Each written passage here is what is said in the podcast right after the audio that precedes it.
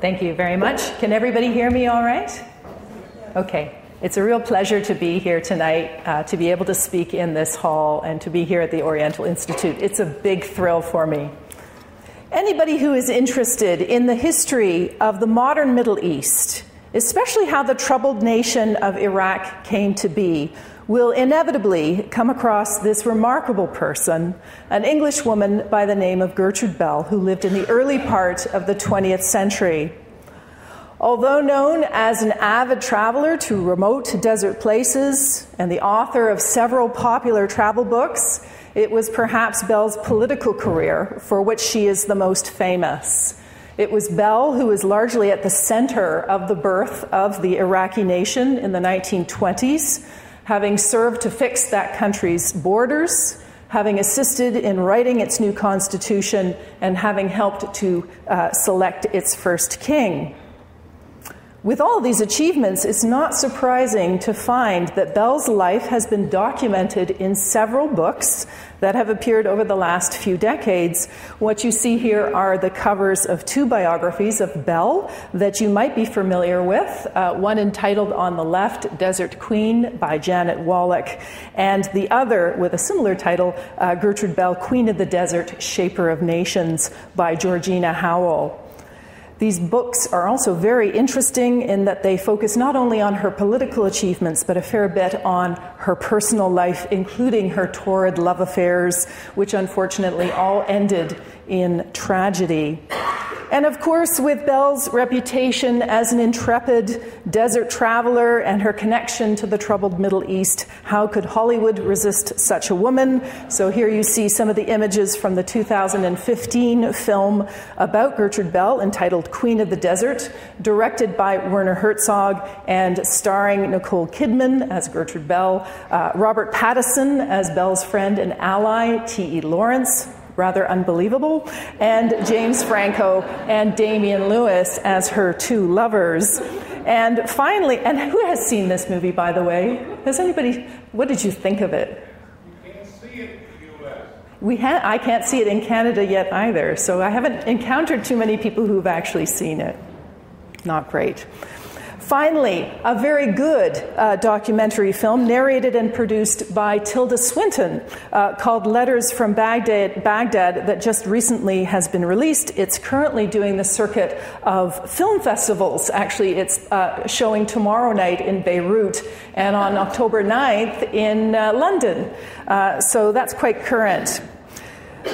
Unfortunately, what many of these accounts do not concentrate on very much, uh, except for that latter bi- uh, uh, uh biography, uh, uh, the, the, filmmaker showed a great deal of interest in archaeology, um, but the others don't focus very much on how archaeology played a major role in Gertrude Bell's life. Archaeology was something that she was deeply fascinated by.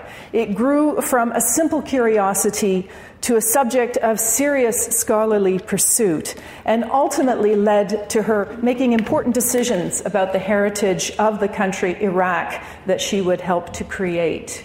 So, being an archaeologist myself and somebody who specializes in the archaeology of the Near or Middle East, I thought it might be interesting to look beyond what the popular biographies have said about this fascinating person and delve more deeply into her activities in the spheres of antiquity and archaeology. So, what I'd like to do for this lecture this evening is first take you briefly uh, through the main points, through the main events of Bell's life. And I'm guessing some of you here tonight already know a great deal about this person, but there uh, may be some of you who do not know much about her. Uh, so, we'll have a short introduction, a short review of Bell's principal accomplishments.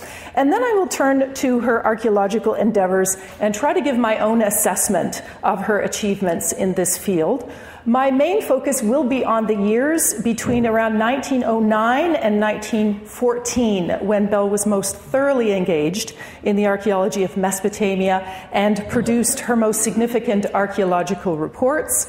I will then talk briefly at the end about how that archaeological experience impacted her later political career and, in part, shaped her perspective about the future of the new country of Iraq. So, beginning with Bell's origins, she was born in 1868 in northern England. Gertrude Margaret Lothian Bell was the daughter of Hugh Bell and the granddaughter of the famous Isaac Lothian Bell, one of England's leading industrialists of the Victorian era.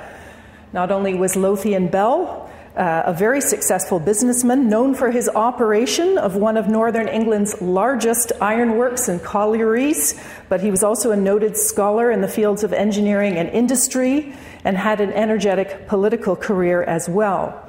So Gertrude was born into a high achieving English family surrounded by money and society, and these things would contribute much to her pursuit of a higher education, to her extensive travels around the world, and to the ease with which she was able to make connections with important individuals both at home and abroad. And so in the portraits there, you can see on the left uh, uh, Sir Isaac Lothian Bell, Gertrude's grandfather. You can see on one side of that portrait, he is actually engraved or etched in a diagram of a blast furnace, which he would himself would have planned and, uh, uh and manufactured um, which is kind of odd, I think. Um, and there you can see Gertrude at the age of three.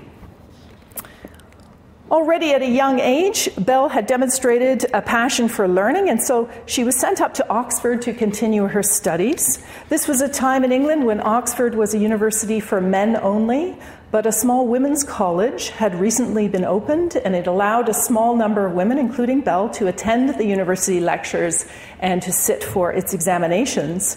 Uh, despite being one of only a handful of women uh, filled uh, uh in lecture halls filled with hundreds of men. And uh, what they did with the women is they put them on the front of the lecture hall on the, on the stage, on the podium with the lecture, and they were seated at a table with their backs to the men in the, in the, in the classroom. Anyway, with this kind of an experience, she nonetheless flourished in the academic environment. Uh, by the end of her second year, she had succeeded in receiving uh, first in modern history, the first woman in Oxford at Oxford to achieve that honor. Um, you can see that first photograph was taken at the age of 19, and here's another one that was taken later, slightly later in life, when she was about 26 years old. By this time, she had traveled widely and had published her first book based on her visit to Persia in 1892, so about 10 years after, or less than 10 years. After the completion of her education, Bell traveled extensively through Europe and grew particularly fond of the Swiss Alps. So during the years between 1887 and 1904, she actually established herself as a capable mountaineer. She climbed no fewer than 10 mountain peaks or ranges, including the death defying Finsteraarhorn, a photo of which you see there. Rising up over 14,000 feet, it's notorious for its bad weather and frequent avalanches. Bell and her male climbing companions actually got within the few hundred feet of the peak when terrible weather in the form of a blizzard and a violent electrical storm forced them to turn back. And while this account, uh, while this ascent was a failure, it did earn her tremendous respect within the climbing community. And she certainly uh, did successfully scale other mountains in the Alps, including the Engelhorner mountain range, one of whose peaks was named after her, the Gertrude Spitze.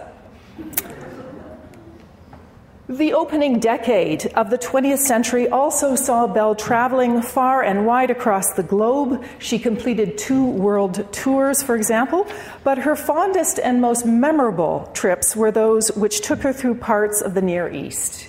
In the years 1900, 1902, and 1905, she made several trips to the Near East, traveling to the regions of the Levant and Anatolia, and visiting the famous and ancient cities of Jerusalem, Beirut, Damascus, Aleppo, and Constantinople. Uh, you can see there some photographs of some of the places visited during her 1900 and 1905 trips to the Near East, including the castle of Shaizar, which is in the lower uh, right hand uh, corner there uh, in western Syria Syria, the Temple of Bel Shamin in Palmyra, okay, that's the top left there, uh, now destroyed, unfortunately, by the Islamic State last year, and a rock cut tomb from the site of Petra in present day Jordan on the upper right side.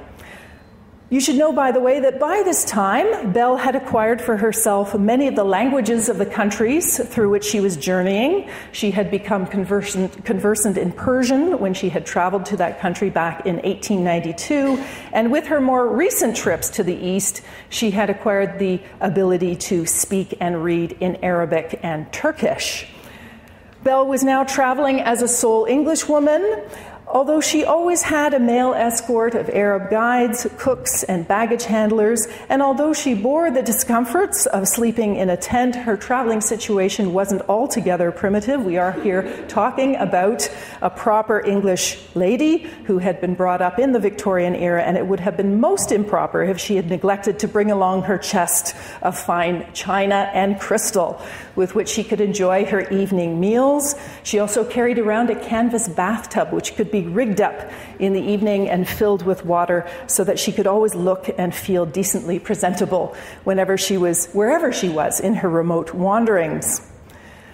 Bell's constant interactions with her own traveling party, as well as her numerous encounters with local tribesmen, villagers, and townspeople along the way, with whom she frequently had long chats while sipping tea in the shade of their tents or partaking in meals in the cool of their mud brick huts, served only to improve her language abilities in Arabic. And she immensely enjoyed these exchanges, finding the peoples whom she encountered thoroughly gracious, generous, possessing good humor, and always ready to flatter her with compliments about her intelligence and bravery. Gertrude Bell found that travel, particularly travel through difficult to access desert places was the thing that made her the most happy. And so we find her taking her most daring journey in 1914 into the desert wastes of Arabia with the objective of getting to the medieval city of Hayil, the headquarters of a powerful desert sheikh named Ibn Rashid. Okay, so it's located down here on the map. She started up in Damascus for that trip. After a long journey, Bell finally reached the city of Hayil only to find herself a virtual prisoner of the emir, being forbidden to leave the room of one of his palaces for several days. Finally, she was sent for and told to leave the city immediately, although she did get time to take some photographs of this exotic desert city and to describe some of the inhabitants of it. Throughout the rest of her political career, Bell would keep a close watch, close eye on the activities of the House of Ibn Rashid and also of Ibn Saud, the other rival leader to Ibn Rashid in Arabia. And she was frequently sought for advice about the situation in Arabia. You can see here a picture of the men of the Abu Tayi, an Arab tribe whom Bell visited on her memorable 1914 journey into Arabia. Um, of course, the eventual outcome of this des- desert rivalry, as you probably know, was the defeat of the House of Ibn Rashid by Ibn Saud and his consequent uh, conquest and domination of the entire Arabian Peninsula, now Saudi Arabia. It is with the outbreak of World War I in 1914 that we see Bell entering into her famed political career. By this time, her travels through Arabia, the Levant, Anatolia, and Mesopotamia had made her a leading expert on the activities and mindsets of the Arab people. Because of her firsthand knowledge, she found herself being sought after by the leading military and political strategists of the war, first in the British Office of Military Intelligence in Cairo, and later in the Arab Bureau in Basra in Mesopotamia. After the British forces were able to push the Turks out of the region, she was moved up to Baghdad, where she was appointed as Oriental Secretary to the British Commissioner. This was followed at the end of the war with an invitation to Paris to attend the peace talks and to provide important advice on the future governance governing of Mesopotamia, the country with which she had now become well acquainted. The Paris Peace Conference of 1919 marked an important shift in Bell's position regarding the future of the Arab people, and especially the future of Mesopotamia. Whereas before she had always insisted that it should be carefully administered and controlled by the British, believing the Arabs to be incapable of self rule, she now began to see things differently. Eventually, she came to believe that Mesopotamia, or the Iraq, or Iraq as it was now being called, should become its own nation And this opinion was pretty much in keeping with what actually happened in Mesopotamia. After the war, it was officially mandated to Britain, but even so, in an effort, in a bow in the direction of Arab self determination, Britain, Britain, decided to provide Mesopotamia with a national leader.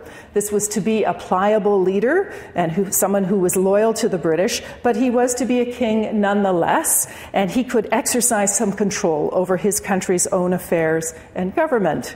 And so in 1921, at a conference in Cairo with Winston Churchill as the colonial secretary, and you can see a photograph of, uh, from that conference, it was agreed that Prince Faisal, the king of, the son of King Hussein of the Hijaz, the Sharif of Mecca, should be made the new ruler of the new country of Iraq. So here you see a photograph of the delegates of the Cairo conference. You can make out, hopefully, Winston Churchill in the front there. You might also be able to see or uh, identify who's this? That's T.E. Lawrence. And then we have Gertrude Bell over here with her flowered hat and her fox furs there. And of course, people often notice the lion cubs. So, very sort of imperialist like type of uh, scene there. Um, and of course, uh, this other famous photograph uh, uh, from the same time showing Bell flanked by Winston Churchill and T.E. Lawrence on their camels posing in front of the Sphinx and the pyramids. With the newly formed nation of Iraq, Bell continued to exercise considerable influence in Baghdad. She had become one of Faisal's trusted advisors, and a happy and close relationship developed between the two of them. She also helped to run Iraq's civil administration and assisted with drawing up the country's official boundaries, which included the territories around Basra, Baghdad, and Mosul in the north. And last, Bell's extensive experience in archaeology and her unparalleled knowledge of the antiquity of Iraq led to her appointment as the country's first honorary director of antiquities. This entailed drawing up the new laws governing how antiquities discovered in Iraq were to be handled and cared for and to whom they belonged. Drawing from her many years of archaeological experience, Bell's new antiquities law stipulated that all future excavations, archaeological missions, had to conduct their excavation work with the utmost care, using modern techniques of digging. Teams were obliged to have certain experts on the team, including an epigraphist, an architect, and a competent photographer. Most importantly, the law stipulated that at least half of all antiquities dug in the country of Iraq were the property of Iraq and would go to Iraq's museum collections. Uh, in this photograph, you can see Bell at the ancient site of Kish inspecting artifacts that had just been excavating, and she is selecting some of those that will be destined for the new Iraq Museum. By the way, the excavations at Kish at this time were co sponsored by the Chicago Field Museum and Oxford University. So there is a Chicago connection there. Um, and here you can see uh, her with the English archaeologist Sir Leonard Woolley at the important Sumerian site of Ur in southern Iraq. Uh, many of you will know that Ur was to be one of the most spectacular of all ancient sites dug in Iraq during the 20th century, owing largely to the discovery of several royal tombs dating back to the period of Sumerian civilization some 4,500 years ago. So Bell would have seen some of those treasures shortly after they had come out of the ground, and she is the reason why some of the pieces ended up in the museum in Baghdad, such as the lovely helmet of Meskalamdug and the golden bull's lyre, which you see here. Uh, so she was the one who selected these for the new Iraq Museum. Uh, fortunately, these were not among the items that were looted when the Iraq Museum uh, was broken into and plundered in 2003. These were all, had already been taken and uh, put safely into a bank vault. So, to the best of my knowledge, they're still intact, intact and accounted for. Of course, she also has a connection with uh, James Henry Breasted. Um, he was uh, passing through Mesopotamia in 1920, and she did meet him on that occasion. They uh, went to the site of Akar together, uh, the site of uh, the Kassite uh, capital. Um, she was also with her father. We don't have any information from her own letters about her encounter with Breasted. We only have what he says about her, and he calls her a blue stocking apparently that means, and I didn't know actually, it means a very intelligent woman, but often uh, the woman is frumpy. which I think is a bit unfair because I think she was always generally considered to be very well dressed. Anyway. Despite her uh, great political successes, Bell's personal life had never been particularly happy. Her parents had, for, had forbidden her to marry her first love, which was a young penniless diplomat whom she had met in Persia. Later in life, she fell deeply in love with a married military officer and diplomat by the name of Charles Doughty Wylie, with whom she exchanged many love letters. Um, but this relationship came to a terrible end when Doughty Wylie was killed at Gallipoli in 1915. Nonetheless, through all of her tragic romances, Gertrude's relationship with her own family remained strong, especially with her father Hugh and her stepmother, to whom she wrote frequent and detailed letters of her adventures and achievements. It is, in fact, these letters that we have the most illuminating picture not only of the amazing events that Gertrude took part in, but her special personality with her boundless energy, her natural curiosity for all things around her, and her deep commitment to her family, friends, and the new country of Iraq that she would help to create and where she would eventually die. She died in Baghdad in 1926, apparently by an overdose of sleeping pills. Now, given Bell's eventual, uh, eventful life, as I've outlined, it's difficult to imagine that she would have been capable of any more achievements, uh, but indeed she was capable, and not to any small degree.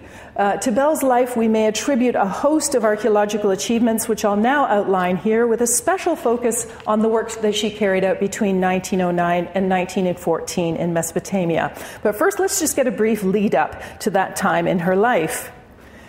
Before her first journey into Mesopotamia in 1909, Bell, as we've already seen, had become an experienced traveler. She had ventured to many places around the world, including the Near East.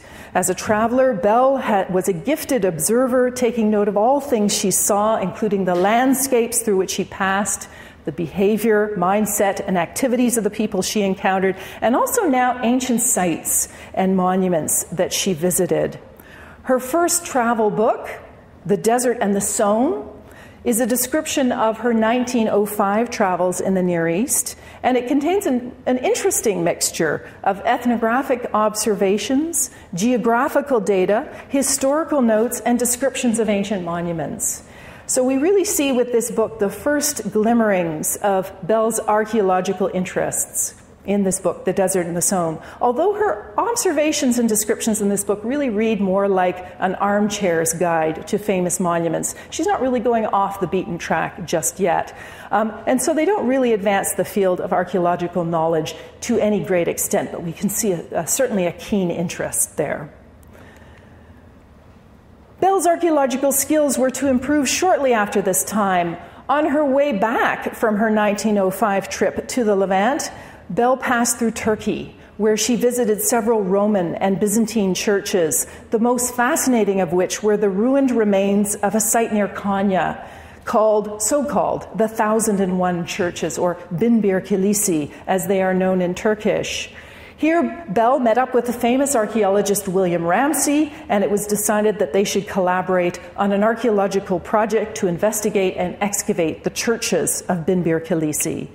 This collaboration took uh, place in 1907. It was largely funded by Bell and resulted in a co authored book by Ramsay and Bell, published in 1909. You can see the, covers, uh, the cover of that book.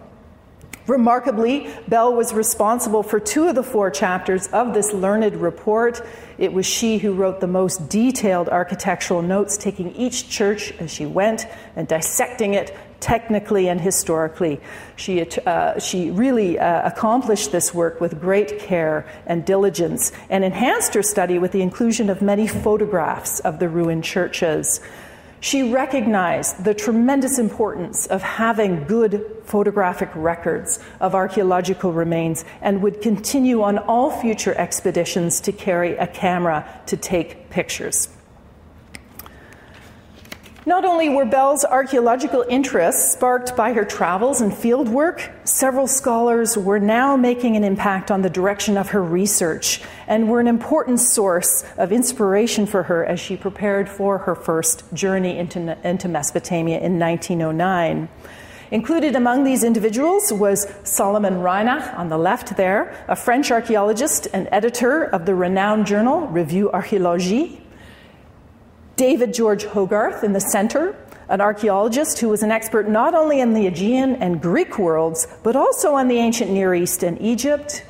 Hogarth's interests in the early periods of Near Eastern antiquity reflected at this time by his interest in the art and inscriptions of the Neo Hittite uh, Neo Hittites at Carchemish, which is a site in northern Syria. This was a site he himself was excavating, may go far to explain Bell's own stepped up interest in the pre classical period and her attempts to visit and report on several pre classical monuments and tell sites during her Mesopotamian trip.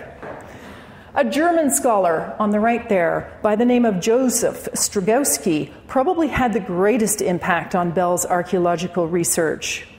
His expertise was primarily the Hellenistic, Byzantine, and early Islamic periods of the Near East, and he had an unprecedented knowledge of the material culture of those eras.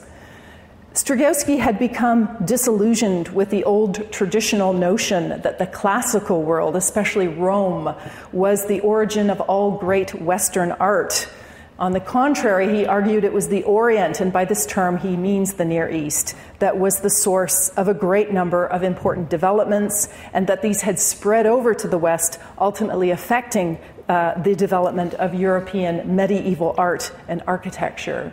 Uh, Bell, too, subscribed to the importance and influence of Near Eastern art and architecture. And uh, throughout her scholarship, she would follow very closely, closely Strzygowski's overall methodological approaches, architectural typologies, and categorizations.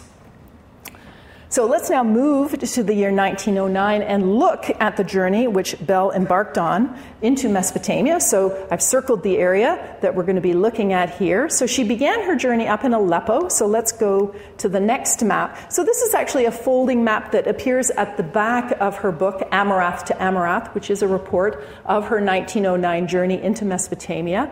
And on the map here, this is where she started in Aleppo. From there, she took, uh, she went overland. Okay, she's on horseback for the most part on this trip, not camels. So she went overland over to the Euphrates River and crossed the Euphrates River not far to the south, not too far uh, below Carchemish, which is where uh, Hogarth and his team were working. She then traveled down the east bank of the Euphrates River through what is today Syria, getting down into, just over the border, into Iraq. And then at the city or the town of Hit, which is right about here, she crossed back over the river and then started making her way into the desert where she found, where she passed by the very striking palace of Uqaydir. And I'll come back to that site because that's a very important uh, site for her. She then made her way back to the Euphrates, passed by Babylon, and then came up to Baghdad. It's very hard for me to see where Baghdad is, somewhere in there. And then up the Tigris River, going past the sites of Ashur and Nimrud in the Assyrian area, and then back up into Anatolia, making her way through Anatolia as far west as Konya, which is over here where she finished her trip. Quite an incredible uh, journey. Some of the highlights of this amazing journey were captured by the wonderful photographs of the sites. I just love these photographs of the sites, monuments, and landscapes through which she passed. The Robinson Library of Newcastle University in Northern England is the keeper of the Gertrude Bell archives, and in addition to housing most of her diaries, letters, and notebooks, the archives has also all of her black and white photographs from this trip, including, yeah, there's, there's hundreds from the 1909 trip. And one may note that not only did she carry a conventional handheld camera, she also brought a second camera that was designed for taking panoramic views. So you can see one of her panoramas at the top there. This looking over the Euphrates River at the site of Tel Ahmar, which is right on the uh, right alongside uh, the Euphrates River, and it really captures the landscape of that of that particular of that particular time. Uh, I had a chance to go back there in 1995 and you can see how the river course is changed. It flows quite a ways uh, further to the west.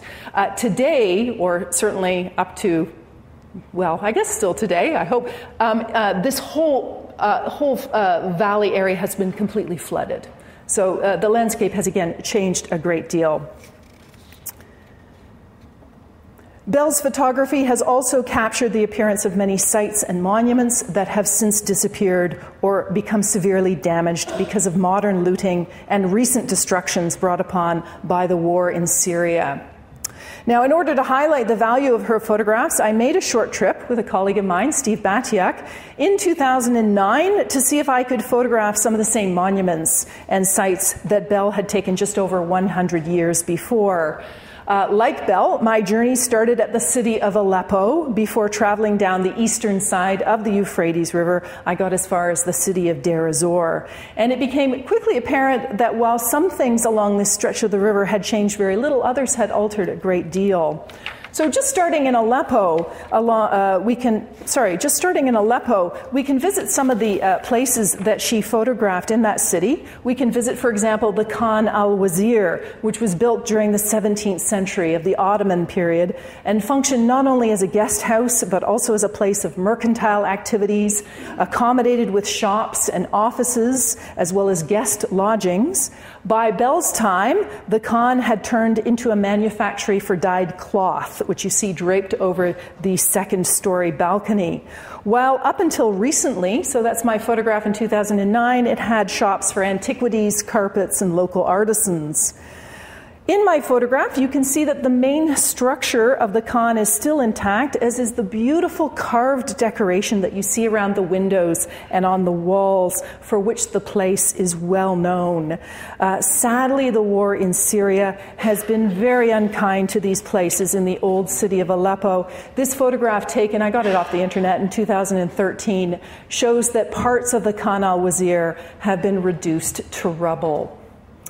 Similarly, you can see Bell's photograph of the great Umayyad Mosque in Aleppo, which stands in the center of the old city with its beautiful minaret, which was added to that mosque in the 11th century.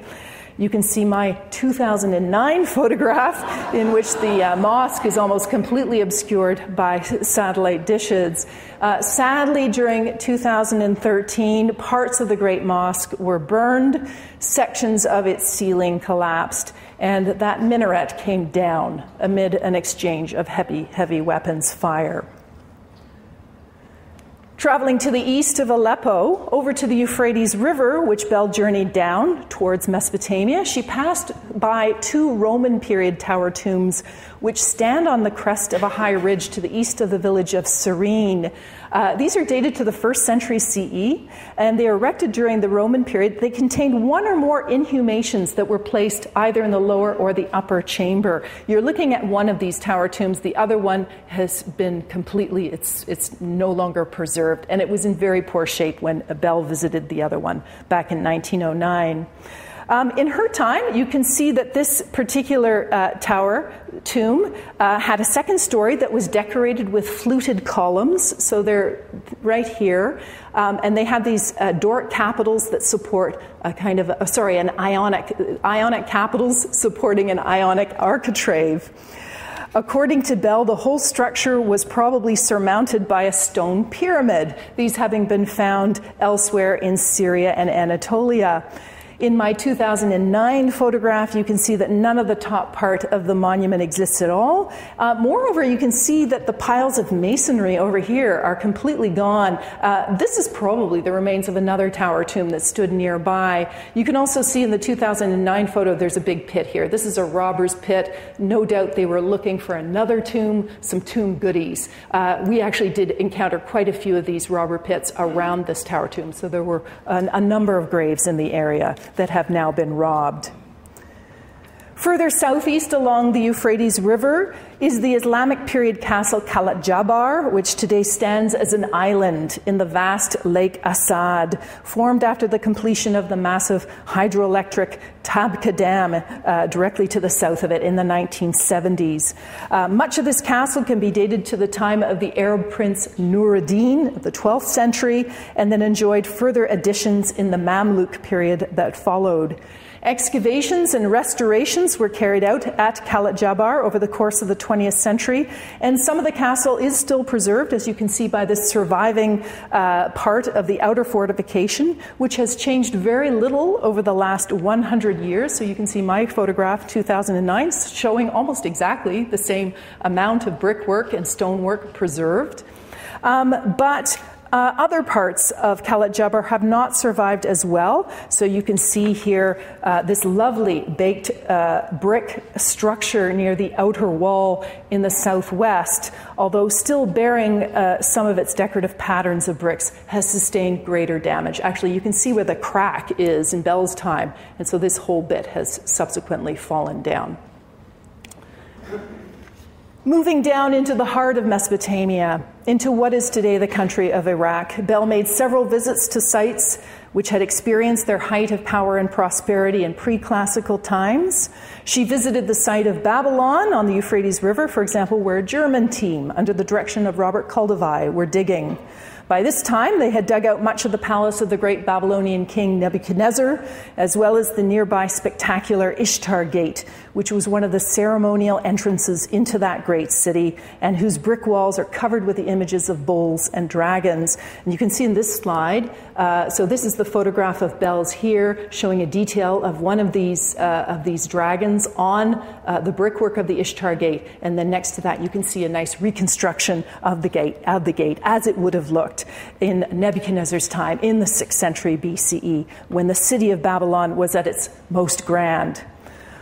Altogether, Gertrude was greatly impressed by the systematic way in which the Germans carried out their excavations at Babylon and their attention to architectural details, and particularly to the German dig director, Robert Koldewey, whom she found very friendly and, very, and fascinating. Um, the, when she writes about him in her diaries, it's very colorful.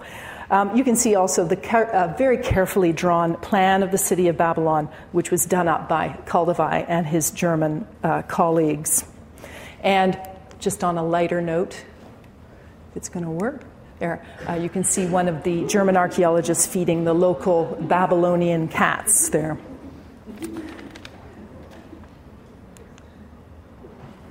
When Bell arrived a little later at the site of Ashur on the Tigris River, she was no less impressed with the archaeological investigations going on there, directed by the German archaeologist Walter Andrae. The Ashur excavations, like those conducted at Babylon, were a model of careful, systematic uh, work with attention paid to architectural details and stratigraphy. You can see some of the great uh, work that was done with photos like these.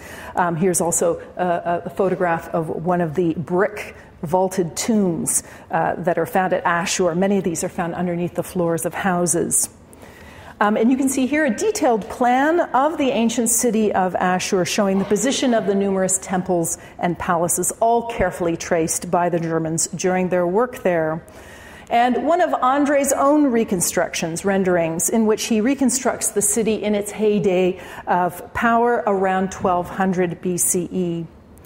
Bell found Andrae to be a kind and generous person who happily shared all of his finds, plans, and ideas with her. And actually, Bell was so taken with this archaeologist and the prodigious nature of his scholarship, which significantly impacted her own archaeological research, she dedicated her 1914 monograph on the castle of Uqaydir to him. You can see him there feeding a gazelle. Uh, here's another view. This is the uh, German team in 1909. Uh, Bell's photo of them. Andrae is holding the cat. They seem to all like cats. And in 1911, this wonderful photo taken in the German dig house, her last evening there. Uh, Bell is in the center, and uh, to her left, your right, is Walter Andrae. She's leaning slightly into him there. Traveling further up the Tigris, after Ashur, Bell passed by another important archaeological site of the ancient Assyrians. The site was Nimrud, its vast mounds marking the place of ancient Kalhu, known from the Bible and numerous ancient sources as one of the great capital cities of the Neo Assyrian Empire. As probably a lot of you know, this city was founded by King Ashurnasirpal II in 878 BCE. During his reign, Ashurnasirpal II built a lavish palace, temples, ziggurat on a high mound by the river, while later kings built additional palaces.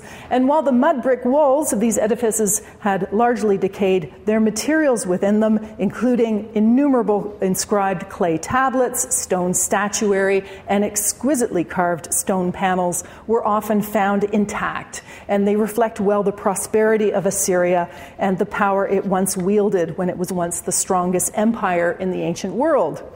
Bell would have been most familiar with the work of the English archaeologist Henry Layard, who had dug at Nimrud in the 1840s and who was responsible for many of the discoveries at the site, including the beautiful carved wall reliefs from Ashurnasirpal's palace, many of which today adorn the walls of the British Museum in London.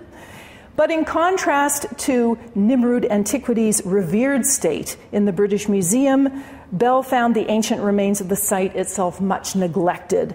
Layard's old excavation pits and holes were filled to the brim with grass and flowers, and it was impossible to trace the lines of the ancient walls. She also found it very distressing that several excavated sculptured stones, which had not been previously removed, like this one, lay half exposed in the ground and had been subjected to vandalism and damage from the elements.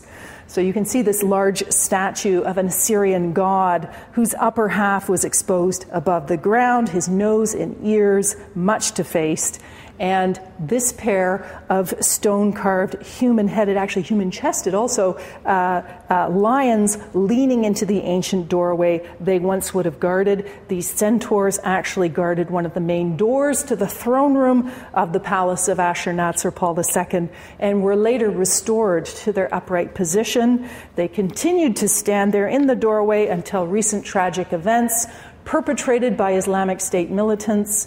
A video released by the Islamic State in April 2015 shows that much of the palace's in situ contents were vandalized and smashed, after which the militants used barrel bombs to blow up the palace. The grand and highly celebrated palace of the Assyrian king, king of the four quarters of the world, for which Bell showed so much concern over a century ago, has been obliterated, and a giant field of debris marks its once proud place at that site. It's very sad. I saved my discussion of this site, of Uqaydir, for the last because I feel that one can best gauge the value and strength of Bell's contribution to the field of archaeology through her study of this amazing site, and it still is intact, by the way. Bell visited Uqaydir in March of 1909 after she had turned away from the Euphrates River and had made her way south and east through the desert to reach this remote place. This impressive and lonely site had rarely been visited by any European, and nobody had ever carried out a systematic study of its architecture or knew anything about its date or function. To Bell, this castle was the most exciting and fortuitous thing she could possibly have found, as her careful investigations of it would be the ultimate endeavor to help establish herself as a credible archaeologist. She quickly set up camp and set about in earnest, measuring, recording, drawing, and photographing this edifice. You can see here, if it'll go, there it does, um, the sketch plan uh, from one of her field notebooks of the southeastern corner of the palace.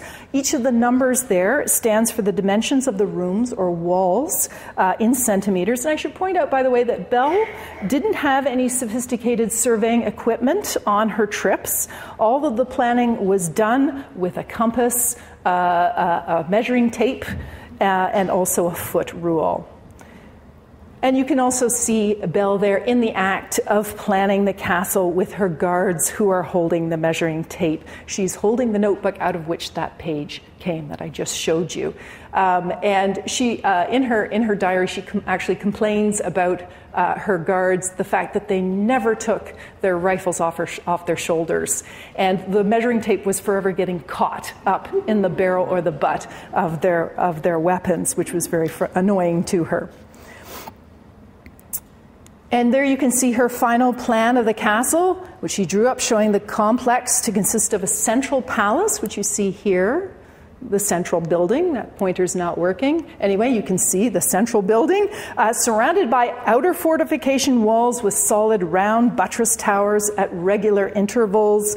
Um, you can see some of her photographs of that defensive system from the outside, those uh, round towers, and then on the interior, on the exterior as well as the interior, you get these blind arcades, like you see there, the arches, the blind arches in between.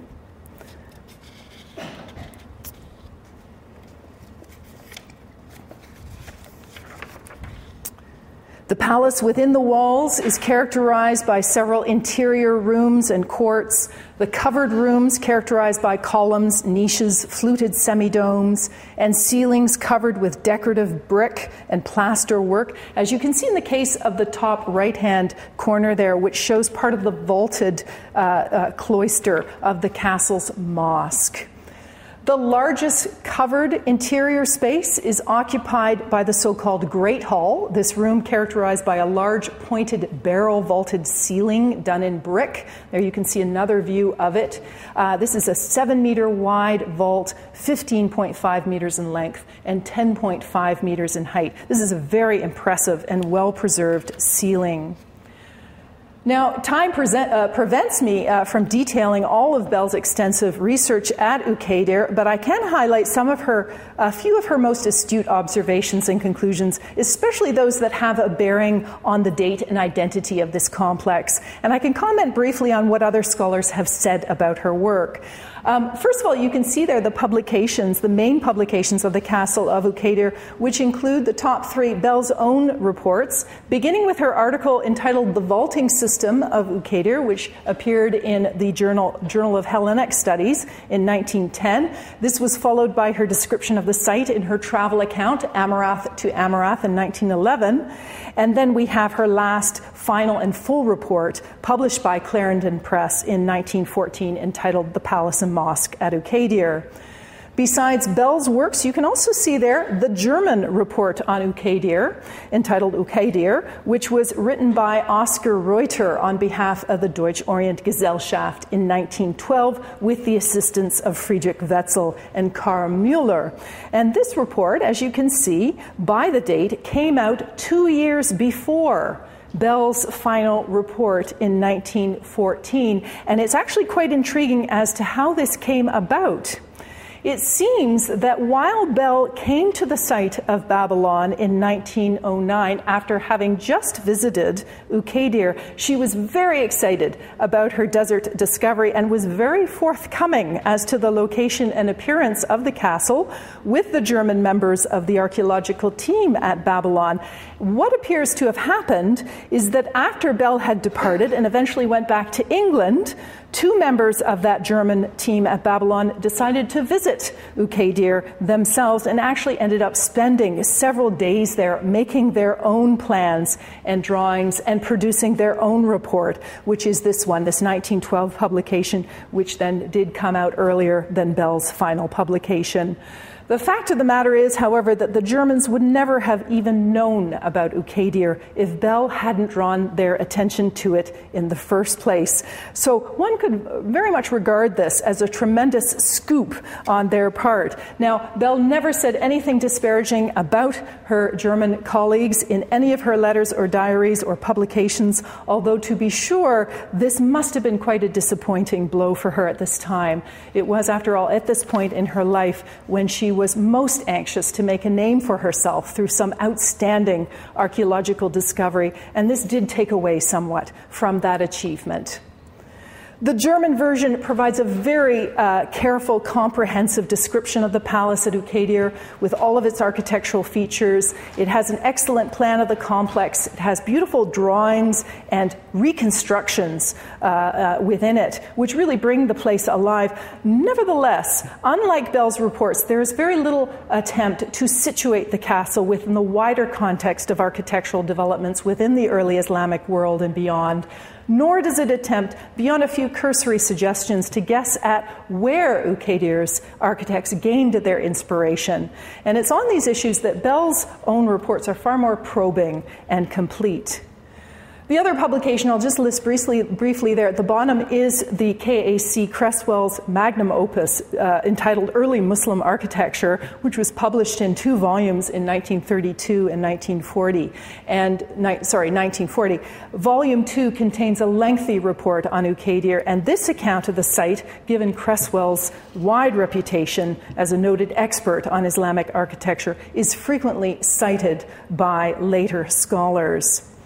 Now, you can see some here, uh, some of the features uh, a list of what are probably Bell's most important observations at Uqaydir. They are mostly architectural observations, this being the subject that was the most closely investigated and considered by archaeologists back in Bell's time. And again, I don't have uh, time to uh, describe all these uh, details, but I'll just mention two. So I'll just mention the first item there that I've got, and then I'll go down to the fourth one. So, with regard to Sasanian influences, so the Sasanian period period of the Middle East dates back to the 3rd to 7th century CE, and it is marked by the presence of a Persian dynasty of kings who came from Iran, but who, over the course of their reigns, were able to expand into other parts of the Middle East, including parts of Mesopotamia or Iraq. Sasanian architects developed a very particular style of building during these periods, and what Bell noticed was that Uqaydir appears to have some of those Sasanian elements demonstrated, for example, in the ways in which uh, its interior rooms and courtyards were arranged within the palace complex. So, this, according to her, would date the castle close to the Sasanian period. In fact, she postulated that it would come shortly after uh, the Sasanian period was over, so sometime after the 7th century. She also noticed some interesting architectural features like the brick vaulting at Uqaydir and noted that it was borrowing directly from Sasanian antecedents. So, what you're looking at there is part of the remains of a brick vault from the Sasanian site of Ctesiphon, which is in Iraq. And you can see the unusual way in which they have set the vault with these uh, uh, courses of bricks laid horizontally. And then above that, you have bricks being uh, put up on the vertical in courses. And what they actually did was they started at the head wall and they leaned the bricks slightly against the head wall. And then all the subsequent courses of bricks were leaned also against those and affixed with mortar. Uh, you can see that more clearly in that particular case. This is actually a form of brick vaulting that goes all the way back to the 8th century, going back to the period of the Assyrians, this being noted at Khorsabad, a Syrian site that you probably all know well. Um, so this has a uh, this is a time-honored uh, tradition of making brick vaults that goes way back into antiquity, but then was passed through the Sasanians and then appears at Uqaydir as well. So that magnificent great hall was done with the same type of brick vaulting as you, as well as this uh, smaller room, which you see here. Okay, um, so the other two features that I'm going to pass over really have to do with her um, uh, getting at the dates. Uh, uh, better for Uqaydir. The presence of groin vaults or cross vaults is something that came from the West, but didn't start appearing in Muslim architecture until about the uh, 8th century. So that was a, a, good indication that she's looking around that time period. Similarly, the presence of small domes. She's got domes, but they're not very. They're not. They're not lovely. They're they're very primitive in their inspiration. And so that was that was a clue to her that we're looking at again a fairly early date in the Islamic period. And then finally, we've got the presence of a mosque. Bell first expressed her guess that the area in the northwestern corner of the palace was a mosque in her earliest publication, and she continued to assert this identification in all subsequent reports. And the positive confirmation of this presence of the mosque came in 1909. She was back in England, but she asked a French archaeologist, Henri Viollet, um, she, she, knew he was traveling to uh, Mesopotamia, and she asked him to visit Uqaydir and to clear away the middle of the south wall to see if there was a mihrab or a prayer niche there. He did that, and sure enough, he found it. So it's that thing, you see that little niche right there which was just poking up in that photo above all the, uh, the rubble uh, that had fallen down. So this really confirmed the site's Islamic date. And moreover, because the mihrab is of the concave type, and such niches only begin to occur after 709 CE, it means that the date of Uqaydir's construction cannot be any earlier than that. Bell's date of the mid 8th century CE for Uqaydir is based on all of the observations made above, as well as her consideration of the arches of Uqaydir, which are at a point of transition between round to ovoid to pointed. They are not as developed as the fully pointed arches at the site of Samarra in Iraq, which are dated to the end of the 8th century. Um, now, we can also ask what uh, later scholars thought of all this scholarship, and what we find is that almost all of the observations that she made, they agree with. So they're pretty much on top uh, of all of those things. The only exception is Creswell, who gives a slightly later date than Bell's date for Uqaydir. So her date is 750 CE, his is 775, and that's based on some historical details that he uh, knew about uh, for the period of the early uh, Abbasid caliphs. But otherwise, this was really a great achievement. We really do have to give her credit for producing a fine investigation of Uqaydir that was largely that has largely stood the test of time. Her analysis is scholarly and sophisticated. It is comparable and even surpasses the archaeological reports of her contemporaries. So, certainly on the basis of this work, archaeology can be listed as a field of study in which Gertrude Bell became fully accomplished. I can't, I don't have enough time to talk further about this, but if I did look into further archaeological reports, we would still, we would find in them the same careful attention to details and comprehensive uh, uh, uh, treatment. I leave the site of Uqaydir now, showing here another view of this uh, magnificent facade with the shadow of the photographer Gertrude in the foreground. Gertrude Bell's 1909 and 1911 journeys to Mesopotamia and her visits and observations of the region's great sites and monuments would continue to resonate throughout her life. They especially had a strong impact upon the way she perceived the newly formed country of Iraq and its development as an independent nation. She recognized that Iraq's rich cultural heritage, which had involved countless centuries of civilizations and cultural splendors, was a way of empowering this new country and imbuing it with its own national pride and identity. And so, with this in mind, she even tried to educate the king Faisal about his new country's eventful past. So, you can see here a photograph dated to the year of Faisal's coronation in 1921, showing Gertrude here with the new king, Faisal, uh, enjoying a picnic at the site of Ctesiphon, where there still stands this fabulous Sasanian palace with its gigantic barrel vaulted roof. Uh, Bell had first visited Ctesiphon in 1909 and had been most impressed with it. This was a very special moment for Gertrude, for she was able to vividly reconstruct the history of that great site to Faisal as they walked within the palace and looked out over the Tigris River, where once legions of Muslim soldiers had marched from Mecca to this site in order to take it as a prize from the Persians. It was a tale of his own people, she wrote home to her father. You can imagine what it was like reciting it to him.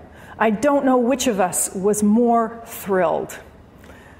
Personally, I find this event to be one of the most astounding in Bell's career. Here, after all, was the new king of Iraq being told the story of the Arab people, his people, by an English woman, no less.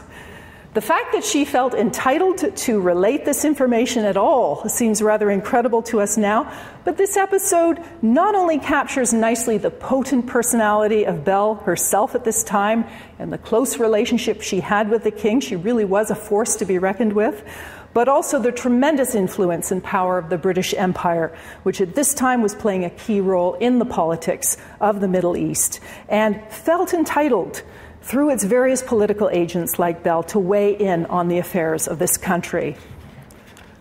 Despite all of this hubris and Bell's optimistic hopes for the future of Iraq, one of the very interesting aspects of her personality is how she often found herself deeply conflicted over her decisions and actions. And this included her responsibilities in Iraq and her role as a kingmaker and policy advisor.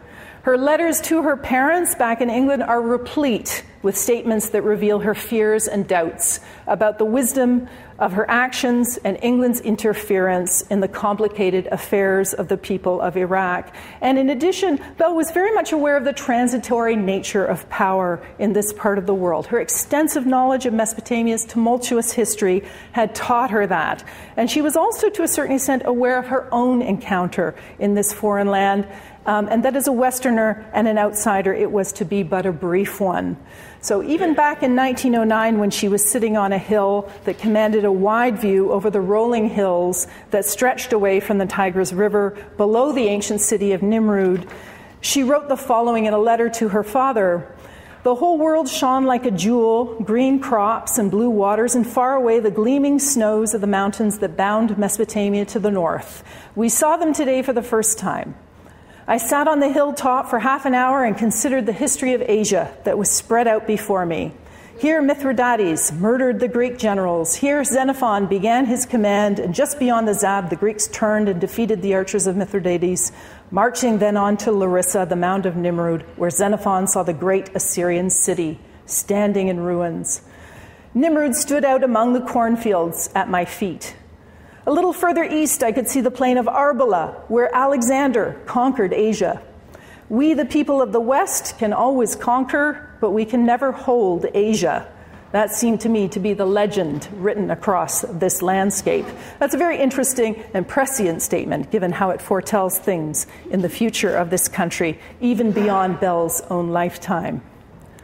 I'll just finish by taking you back to, uh, to England. So when Gertrude Bell died in 1926, she was buried in the British Cemetery in Baghdad.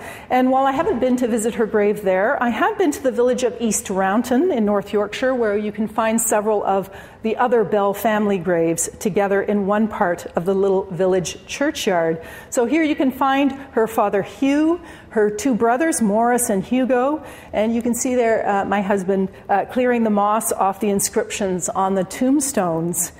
And uh, the one grave we were most struck by was that of Gertrude's grandfather, Sir Isaac Lowthian Bell.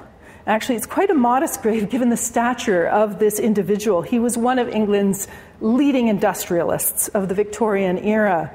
And we are especially moved by the inscription on one side of the tomb that reads, Children's children are the crown of old men, and the glory of children are their fathers.